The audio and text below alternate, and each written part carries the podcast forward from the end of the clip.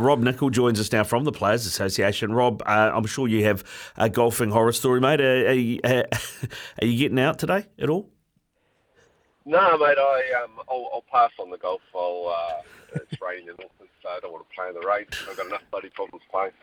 fair, fair, enough, mate. Fair enough. Uh, welcome to the show, mate. Thanks for coming on. Um, I guess you know we, we I mentioned this yesterday when I got in touch about coming on. The you know as good as the performances for four of our Super Rugby teams were on the opening weekend, there's almost been as much chat about the mouth guards. Um, and the question that we got a lot yesterday was how much consultation was there with the players on this because the vibe seems to be that they're not overly happy. Yeah, yeah, it's been niggly to be fair. Um, I mean, they've been around for a while. Uh, goes mm. back to 2018, 2019 actually. Quins in the UK were the first team to really grab them. And interestingly, it wasn't really about concussion, it was about load management. They were having a lot of problems with their top players not being available for selection through injury at trainings and in games, but a lot of training. So they introduced these mouth guards and, and had the players wearing it all week. And they found through that they were able to really manage the player load on the players, and, and they, they pulled right back. Like those guys, they reckon they're doing like two to six minutes contact, full contact training a week now. That's all. Um, and they actually won the tournament in 2019, so the players got onto it. And the technology is sort of advanced, and then the idea was, okay, well, if you could use that technology to develop a, a sort of an algorithm that can measure um, the rotational impact of a head knock on the field, and you could Bluetooth that to the side of the mm. side of the field in real time, you know, there's some real potential here. So there's been a lot of trialling of it. There's been a fair few sort of operational, niggly, logistical issues around doing it.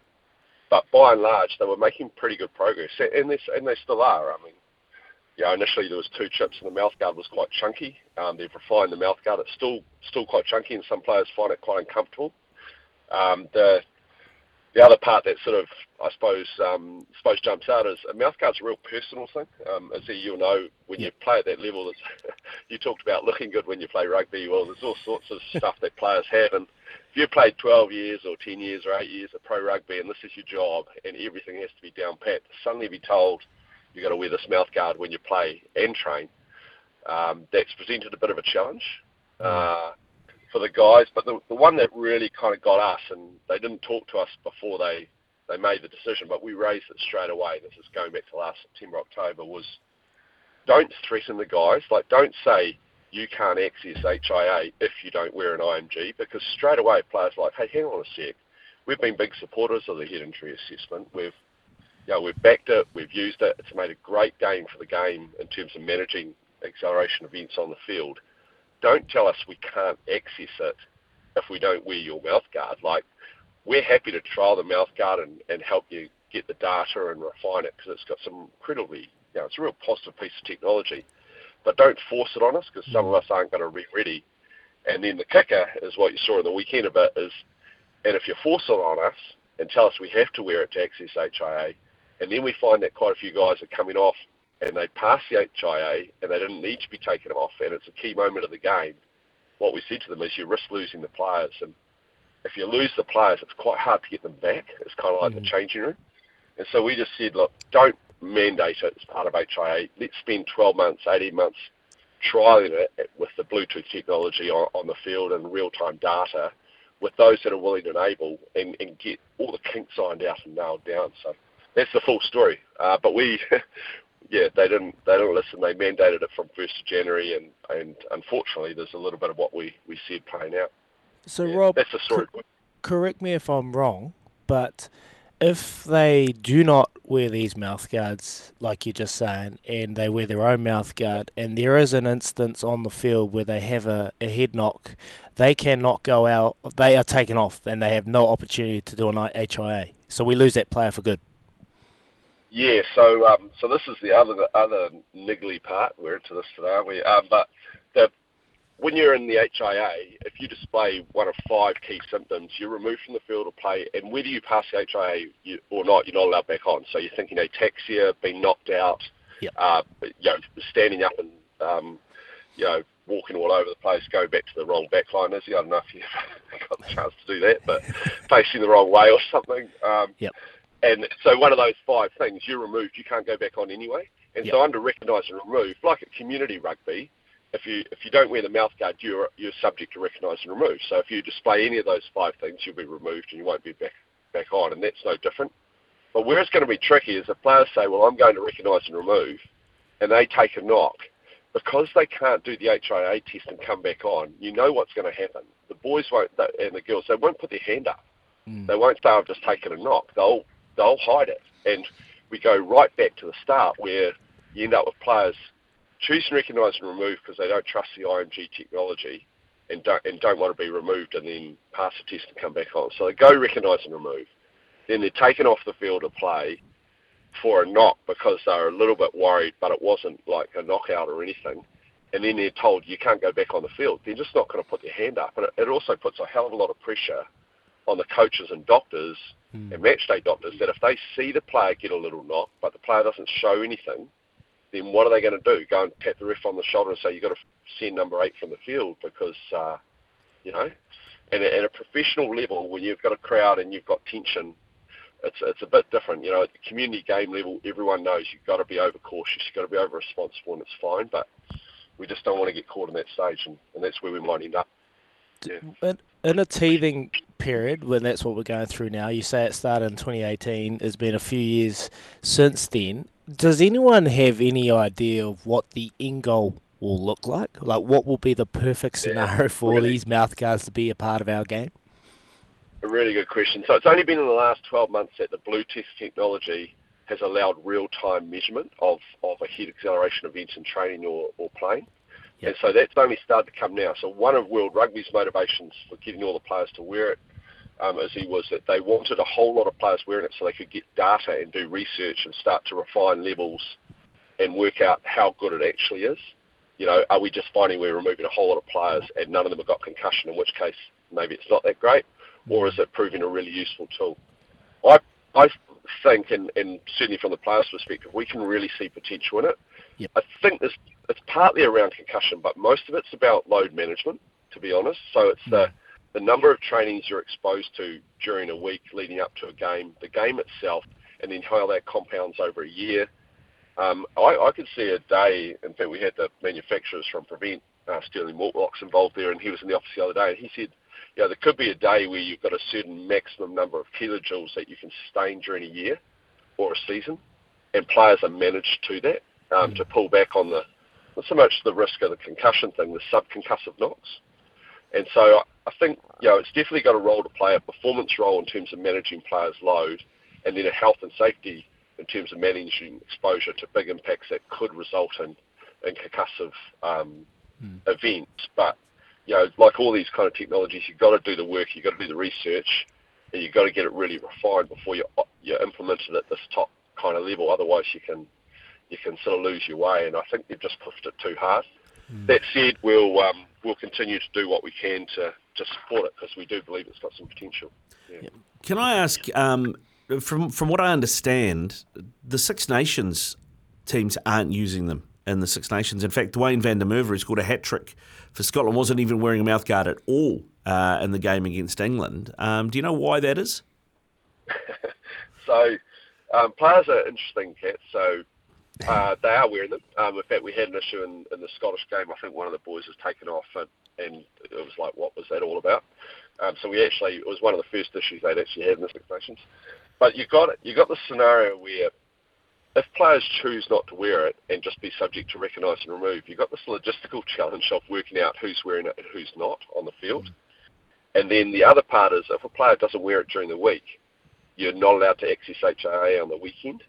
And, and I suspect what's happened, and I think you even saw in Super Rugby, there's actually a few guys that have just jumped straight to recognise and remove. And then you've got the age-old problem of we've always had, New Zealand's been quite different. We've always made it compulsory to wear mouthguards. We've had the odd issue with, with guys not wearing them, but we've always had it in our regulations in New Zealand, you have to wear it. Up until this year, that hasn't been the case around the world. So a mm. lot of players have played their whole careers without wearing mouthguards. And so the guys that are looking at this and going, I don't like it, it's clunky, it's niggly, I'm actually not sure I want to trust it. So they just go and recognise and remove. And then for some of them, of course, they don't wear mouthguards anyway, so they're just not wearing one. And then you've got an enforcement problem. And, uh, you know, when you're in Six Nations and you've got 60 or 70,000 people in a stadium screaming, and the game's on the wire, um, it's going to be a brave ref that steps on and, and throws the player off the field for not wearing a mouth guard. Does that fall under the employment contractual obligation from a New Zealand point of view? Like, if they're refusing to wear it, they are putting their body and potential to play Yeah. for that team at risk. Doesn't that come fall under the umbrella of well, you're contractually obliged to wear it, so you have to? Yeah, so we, we did it through the collective agreement um, as you, a long time ago, eh? and, Mm, and the reason mm. we did it is that ACC ACC presented a piece of research that just conclusively proved that wearing a mouth guard actually from a from a safety perspective around your jaw and your teeth and and all that side of things was the right thing to do. And we looked at we actually as much as anything looked at the community game and said, well, how can you convince people at community level to wear a mouth guard if professional players aren't wearing it? So so we brought into it, and we and, and you know, there's the odd player that finds it quite niggly that you're supposed to wear a mouth guard. Yeah. Um, but we felt it was the right thing to do for the game. But like I said, around the world, mouth guards weren't compulsory, and so World Rugby have only just made it compulsory to wear a mouth guard, as in literally in the last month or so. But the enforcement of that's going to be another, to use that word again, sort of niggly situation, particularly if you've got players that have played their career without a mouth guard. Yeah. Um, you know, it's, it's a big adjustment. It's uh, the guys are trying to like for those that haven't worn mouth guards, it's a real personal thing, and it's Yeah. um, it does it's something that takes a while to get used to, and everyone's a little bit different, and uh, yeah, it definitely can affect the way in which you you perform when you when you're pushing the boundaries in terms of of um, strenuous activity, shall we say? Yeah. Can be done, Rob. Can be done. I went I'm, years. I'm a big fan I went years without wearing my mouth guard, and the reason was I couldn't breathe and I felt just congested in the mouth. Um, but there was an article written years ago. You would have been a part of it when I wasn't wearing my mouth guard. Ardie Savea wasn't wearing his mouth guard, and I guess as role models, we need to, to set the example for, for the younger players coming through. CTE is a big talking point in our game, and I guess if you refuse to wear that mouth guard. We had a text message come on yesterday said, well, if you refuse to wear your mouth guard through your career, you have no, well, you have no grounds to go and chase the rugby union for CTE or any sort of uh, niggles going forward. Would that be the case? Yeah, there's a lot of. Um, I mean, whether the mouth guard itself in relation to concussion is actually, you know, Mm. like useful or not in preventing preventing concussion, I, I think, um, you know, the jury's probably out on that. Uh, it's like kind of like the headgear. Um, certainly makes you. I don't. You know, certainly makes you feel better, It gives you a level of security. Mm. Um, yeah, I, I actually was the other way around. I couldn't play without wearing one. I was Yeah. freaking out about it. Um, but your, your point's well made. I think it's a, it's even a bigger picture than that in terms of the neuro decline over time. Like trying to understand the risks in that space is really complicated. You read all these research studies; they're all over the show. They're giving percentages. One of the pieces of work we're doing at the moment, we're trying to break that down in plain English and say, well, out of a thousand people, if you play rugby and you don't play rugby, what's the what's your right? What's your chance of having neuro decline later in life? And um, and we just want to get a figure so the players can make a fair assessment of risk in that space. What we've learned through a lot of these studies is, you know, whether you're wearing a mouth guard, whether you're following doctor's advice, whether you're putting your hand up, which you should do if you've got symptoms because you've had a head knock, put your hand up straight away and get medical attention and do it properly because, you know, whether you're following a rehabilitation program, whether you're choosing to drink after you've had a head knock, or there's so many things that impact the health of your brain, particularly when you've you've stressed it through a, a heavy impact or a concussion. Um, you know, it's it's there's a lot of common sense to that. So the point you're making is is dead right. You know, it's about self responsibility and doing everything you you know, you can do to minimise your risk and to follow the right the right instructions when you do have an event. And if you do that, um, most of the studies I'm reading and showing are that you know the, the elevated risk for for people playing contact sport um, is not astronomical. It's it's it's easily manageable. Mm, yeah, it's a, it's an interesting one, all right, Rob. It's, it br- brings so many different things uh, up, you know, around employment law, and then as Izzy mentioned, you know, sort of we've seen at the moment with the English Rugby Union dealing with court cases around CTE and things. So uh, a long way to go. And this, I, only thing I, I wondered is I wore a mouth guard for a little while when I was playing rugby league, and I didn't enjoy it, but I did it. Um, and you used to be able to trim them. You know, get the scissors out, you'd soften them up in the hot water, and then and then be able to trim them with a pair of scissors. You know, and all that sort of stuff. How easy to manipulate, to trim, and to I guess personalise are these mouth guards given all the technology that's in them? Yeah, they're they're uh, they're not dentistry fitted, but they're professionally fitted to each individual. So they're taking scans and moulds of the players, and then the mouth guard is made for your mouth. Um, the, the for those out there, so there's literally a little chip. The first mouth guard had two chips. It had a chip either side, and um, they they both one was like a GPS, and the other one measured. Um, well, they both both measured different forces of impact. Like there's a straight on impact and there's a rotational impact. And then they advanced the technology into one chip, and they were able to make the mouthguard quite a lot smaller because it only had the one chip um, in, in one side of the mouthguard.